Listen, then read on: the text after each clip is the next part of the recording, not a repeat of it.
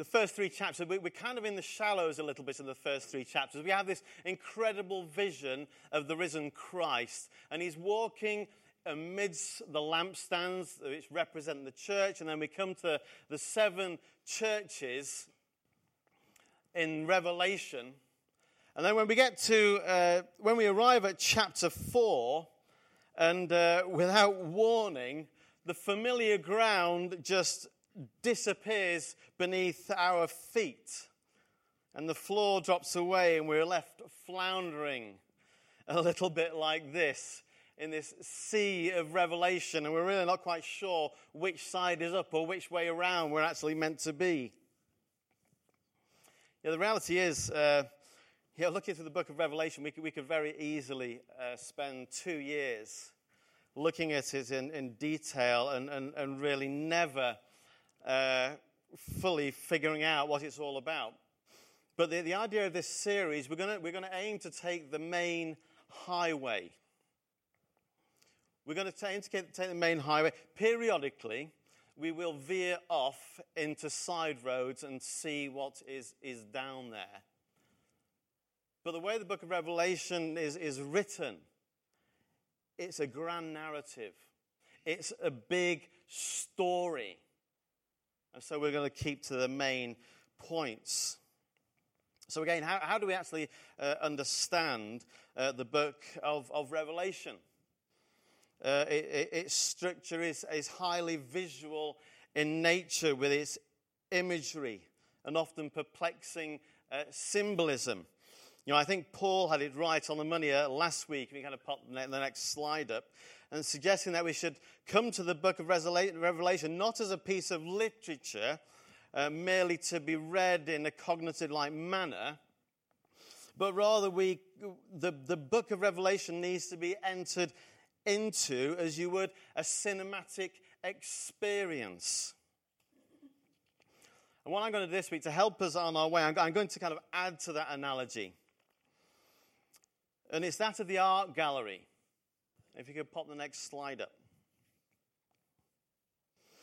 Within this art gallery, you, you, have, you have different rooms. I was, in, I was informed by my dear daughter, who's an artist, that they, they, they describe it as, as different installations. They're, they're highly visible, multi sensory. But it's a part of the whole.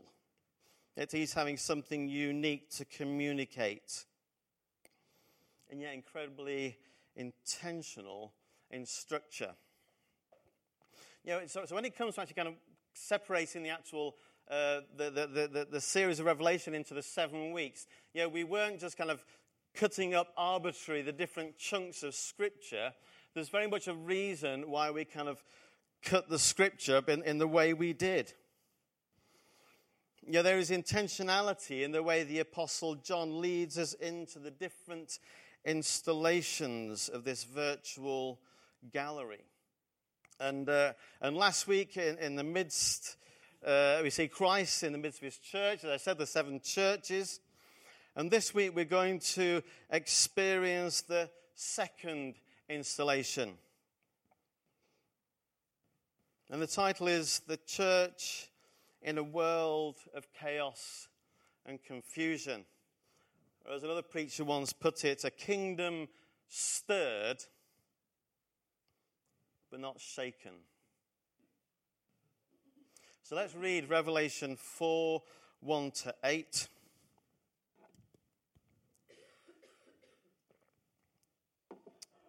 So it's up on the screen. So, chapter 4, starting at verse 1.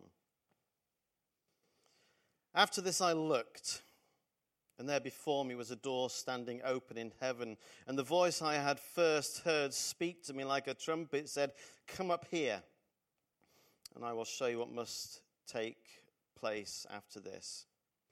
At once I was in the Spirit, and there before me was a throne in heaven, and someone sitting on it. And the one who sat there had the appearance of jasper and ruby. A rainbow that shone like an emerald encircled the throne, and surrounding the throne were 24 other thrones, and seated on them were 24 elders. And they were dressed in white and had crowns of gold on their heads. And from the throne came flashes of lightning and rumbles and peals of thunder. And in front of the throne, seven lamps were blazing. And these are the sevenfold spirits of God.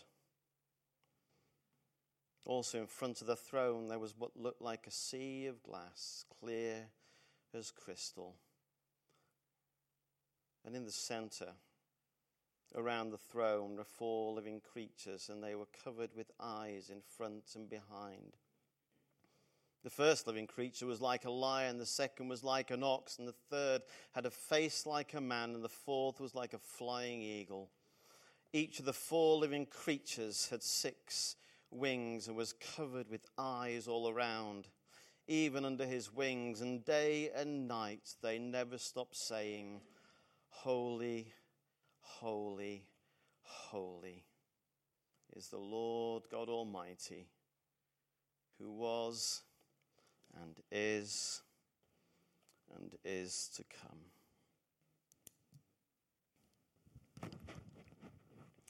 You know, during the D Day uh, landings, or in, in, any battle for that matter, the place to get the clearest idea of what uh, was going on or what is going on is not at the beaches or in the center of the conflict,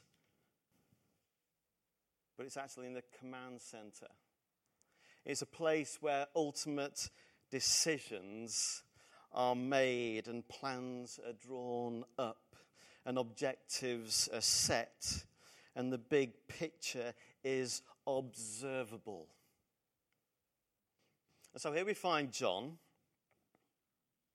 incarcerated on the Isle of Patmos because of his faith. And then suddenly he sees this door standing open before him. He had already, he'd already experienced that, that, that thin place that we talk about. Uh, we, we see that in chapter 1 where he sees this glorious vision of Christ. But now, what seems to be a portal has opened before him, and John is personally invited into the command center of the whole universe, into heaven itself before the Creator.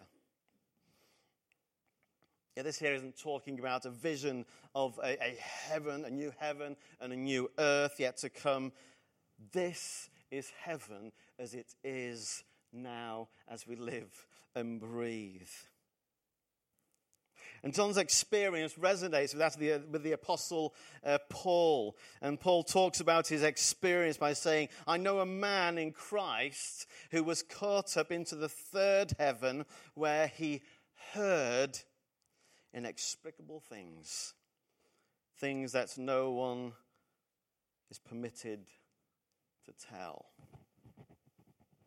And now John is seeing inexpressible things, but John is being told to tell and to write them down for the church.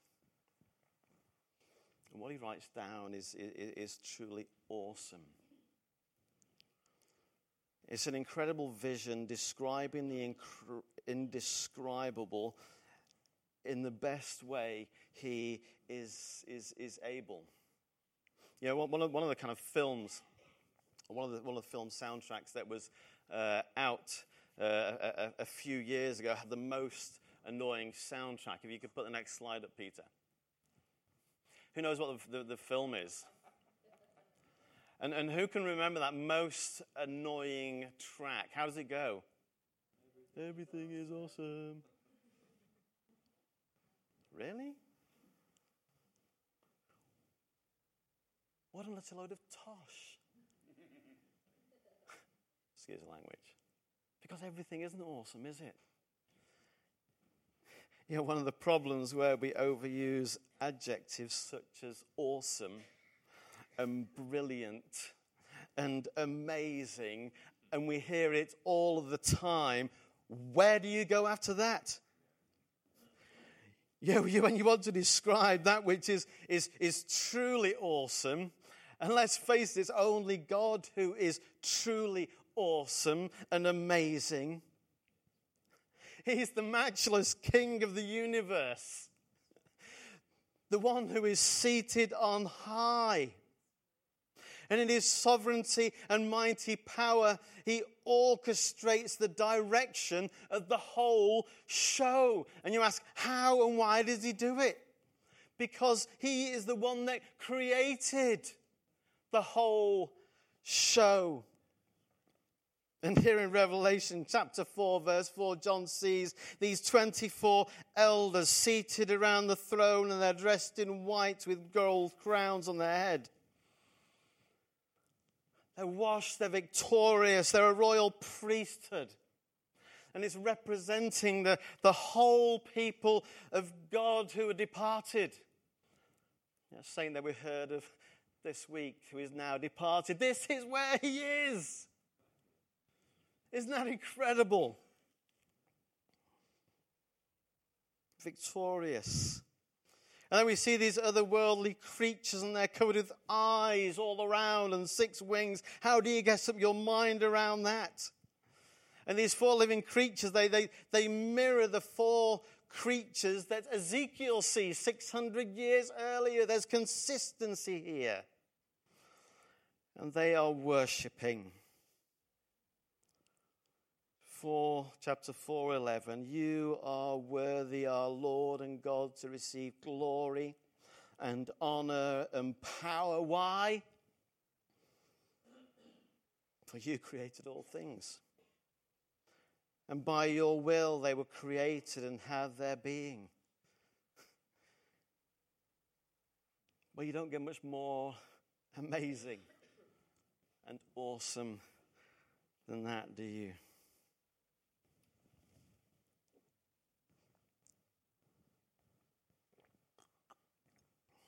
So, where do we go from here? A snapshot of heaven. And now we turn, kind of rushing on a little bit, we come to the four S's in these chapters of Revelation as we continue our experience. And first, we have the scroll.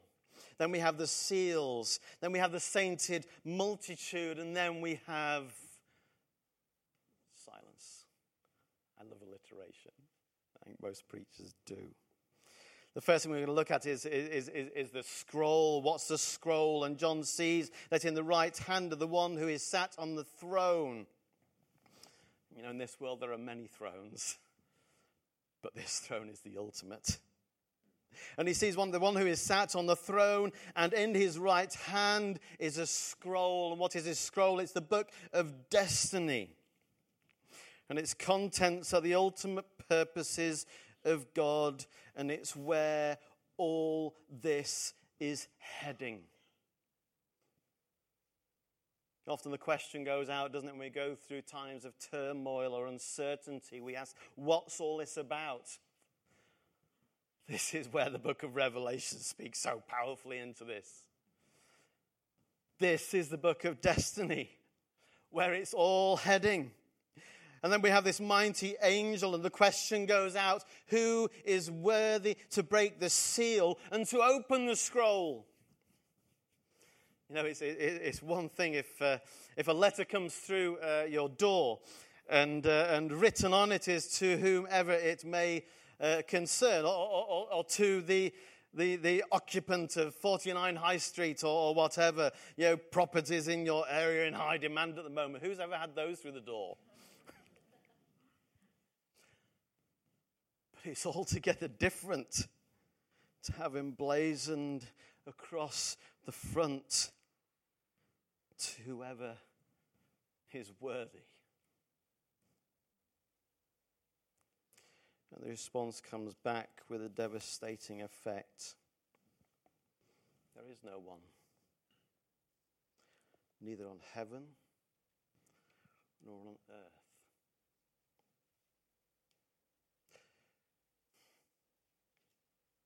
And all John is able to do is weep. It's a heart wrenching cry that comes from the gut.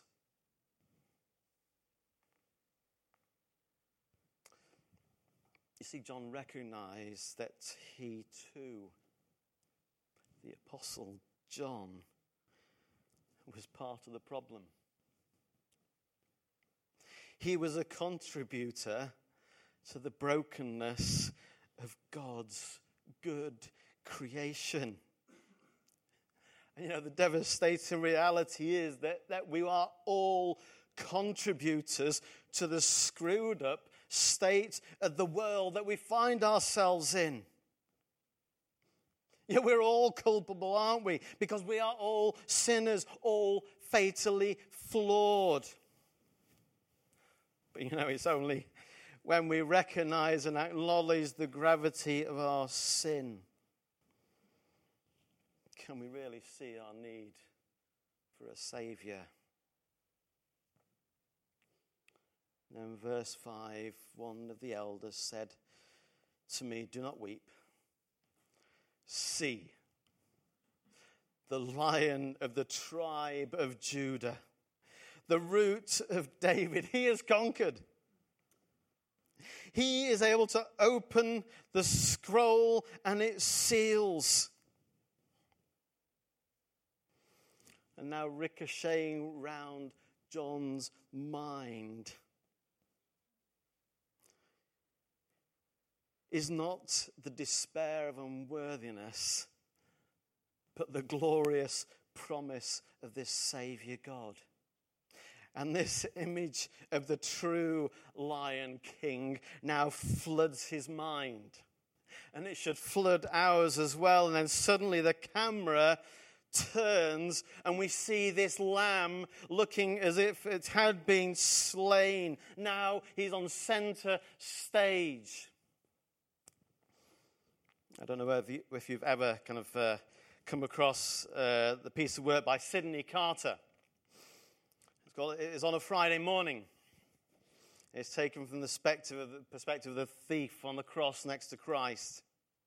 It says, It was on a Friday morning that they took me from the cell, and I saw they had a carpenter to crucify as well. You you can blame it onto Pilate, you can blame it on the Jews. You can blame it on the devil, but it's God whom I accuse. It's God they ought to crucify instead of you and me. I said to the carpenter hanging on a tree. Now, Barabbas was a killer, and they let Barabbas go. But you are being crucified for nothing here below. And God is up in heaven. And He doesn't do a thing. With a million angels watching, and they never move a wing. It's God they ought to crucify instead of you and me. I said to the carpenter, hanging on a tree.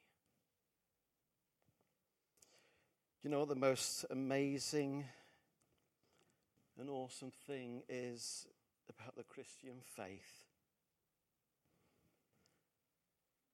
Is that it was God they crucified instead of you and me.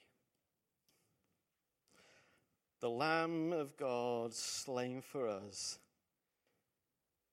in order that's messed up, screwed up men and women like you and I may become, as one preacher put it, the darlings of God's heart. Jesus Christ, the matchless, peerless Lamb of God, Savior of the world. And no wonder they sing, Worthy is the Lamb who was slain to receive power and wealth and wisdom and strength and honor and glory and praise.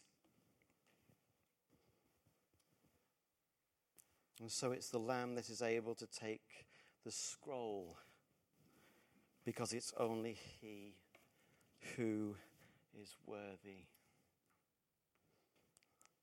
And as we move on to chapter 6, these seals are opened one seal at a time.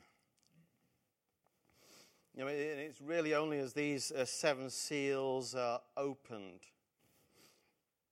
that the rest of John's vision starts to unfold. They're central to the whole book of Revelation. And so, what do we find in the seals? Well, the seals I'm going to describe as, as, as, as, the seals of, of suffering. Well, the first four seals are kind of pretty straightforward uh, to explain, where we see the four horsemen of the apocalypse. If we could put to the next slide. You can follow in your Bibles verses, uh, uh, verses, uh, verses 3 to 4 in, in, uh, in, in, chapter uh, 6. We see peace being taken from the earth you know, man's atrocities against man. You know, we, we, were kind of clearly reminded of this this week in the atrocious events that happened in New Zealand. 49 Muslims cut down in cold blood because of an extremist with far right ideologies.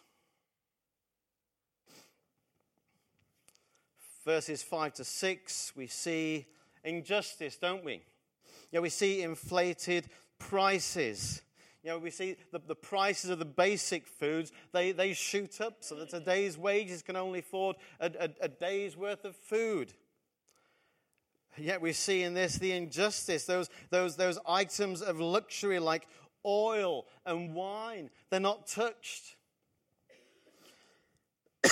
You know, we look at the injustice of the world, we could actually kind of spend a, a couple of sermons on this, couldn't we? You know, those who have the luxury of living where we live and doing what we do, and it's really those on the bottom of the food chain that really kind of get hit every time. And then we see the humanitarian uh, disasters moving on, famine and disease, etc., etc. So, when do, these, they, when do these four horsemen ride, maybe we ask ourselves? Well, the truth is, they ride throughout history.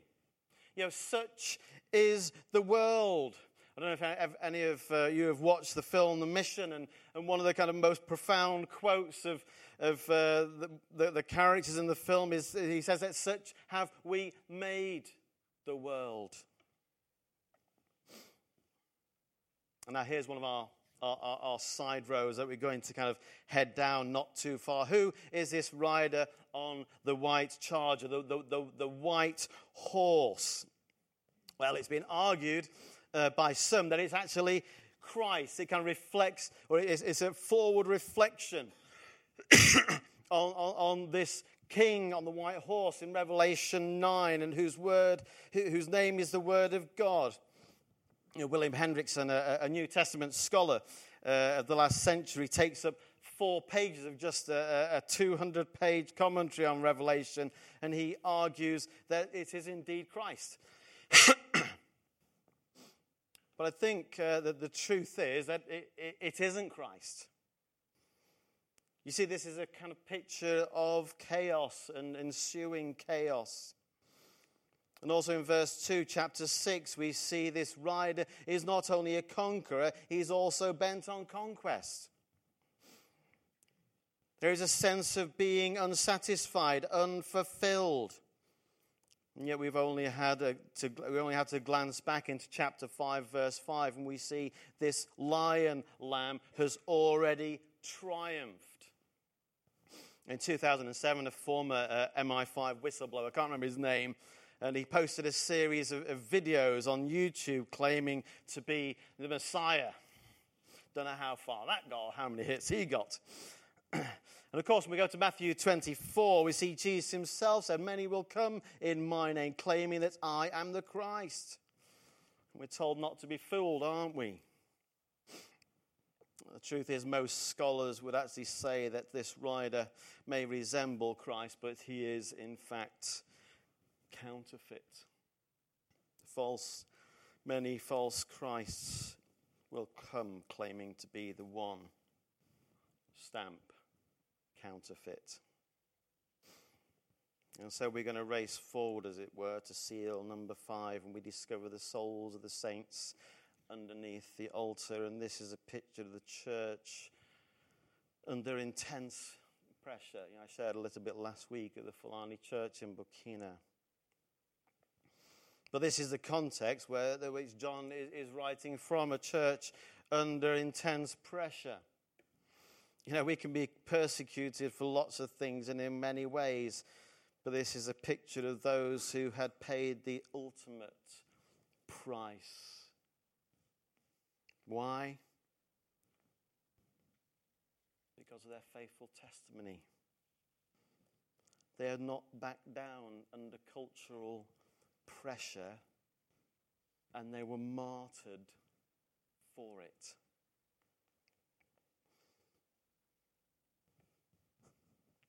You know, what a person sacrifices for the sake of the gospel is never, ever wasted. And whatever a person sacrifices for the gospel, never, it never, ever goes unnoticed before God's eternal throne. You know, they may have felt like losers because they were cut down in cold blood. But in God's sight, they are far from being losers. And they are given these white robes. And these are the robes of victory. They have overcome. They've paid with their very lives. And when all is said and done, victory is theirs. And spotless they stand before heaven's throne. And they appear in absolute contrast to what comes next when seal number six is opened.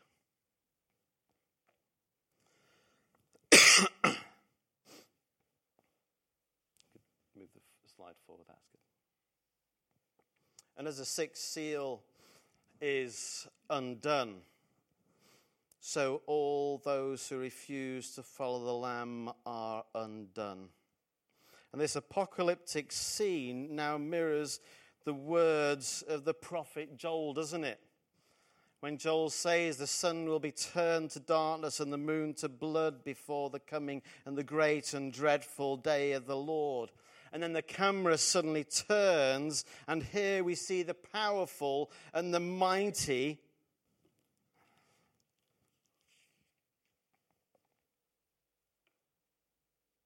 And what are they doing? They're trying to evade the scrutiny of the Lamb. And the term springs to mind, doesn't it? That you can run, but ultimately you can never hide. Know, maybe yeah, this morning you've never made a decision for Christ, and maybe you're putting it off. Maybe you're waiting for that better offer. Maybe you're not convinced. Maybe you're looking for something a little bit more progressive. You may think that time is on your side. Really? It's probably the biggest gamble you could ever make. Because according to Scripture, now is always, always, always the day of salvation.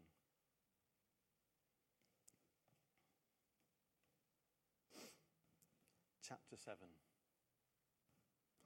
I'd like to say that we're actually now coming into land, but this next canvas that John introduces lifts us up into the stratosphere as we see this was described as this great multitude beyond counting.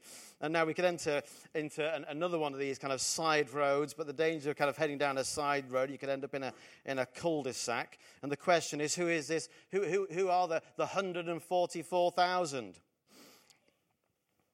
And uh, what, what, are they, what, what, what are they pointing towards? How do we actually understand who they are in our kind of eschatological presuppositions, as it were. And what about this great tribulation? What's, what's all that about in verse 14? And when does it take place, if indeed it is a specific point in future events? But we don't want to veer off too far, so I'm going to stick again to the main road. You see, in the book of Revelation, we, it uses stylized numbering systems. For example, seven stands for completeness. A thousand is used to describe an unspecified large number of people. Twelve is representative of the people of God, 12 tribes of Israel, 12 apostles. And so when we come to this 144,000, the point isn't necessarily just talking about the tribes of Israel per se. The point is that no one is missing. Is not 143,999. They are all there. And then the camera turns again, and now the focus is on this great multitude that no one could count people from every nation and tribe and people and, and, and, language, and they are all there. and, these and these ones aren't cowering or hiding like those at the close of chapter 6. They are standing you know, before the throne of God above. I have this strong and perfect plea, a great high priest, whose name is love, whoever lives and pleads for me. My name is graven on his hands. My name is written on his heart. I know that while in heaven he stands. No tongue can bid me thence depart. It just looks like this big crowd. But everybody's there. I'll be there. If you trusted in Jesus, you will be there. We'll be there. What a glorious, amazing, and awesome picture we find. What an unparalleled hope. And then, as the seventh seal is opened, heaven falls silent.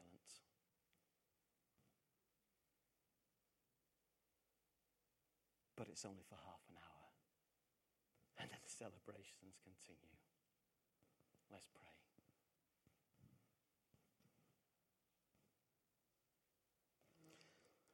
Heavenly Father, I thank you for this absolutely amazing book. I thank you that you are worthy and we're able to actually get just a snapshot. But Father, it's for eternity. And we worship you. And we bless you as we get our world into the perspective of your eternity. And it's all because of Jesus.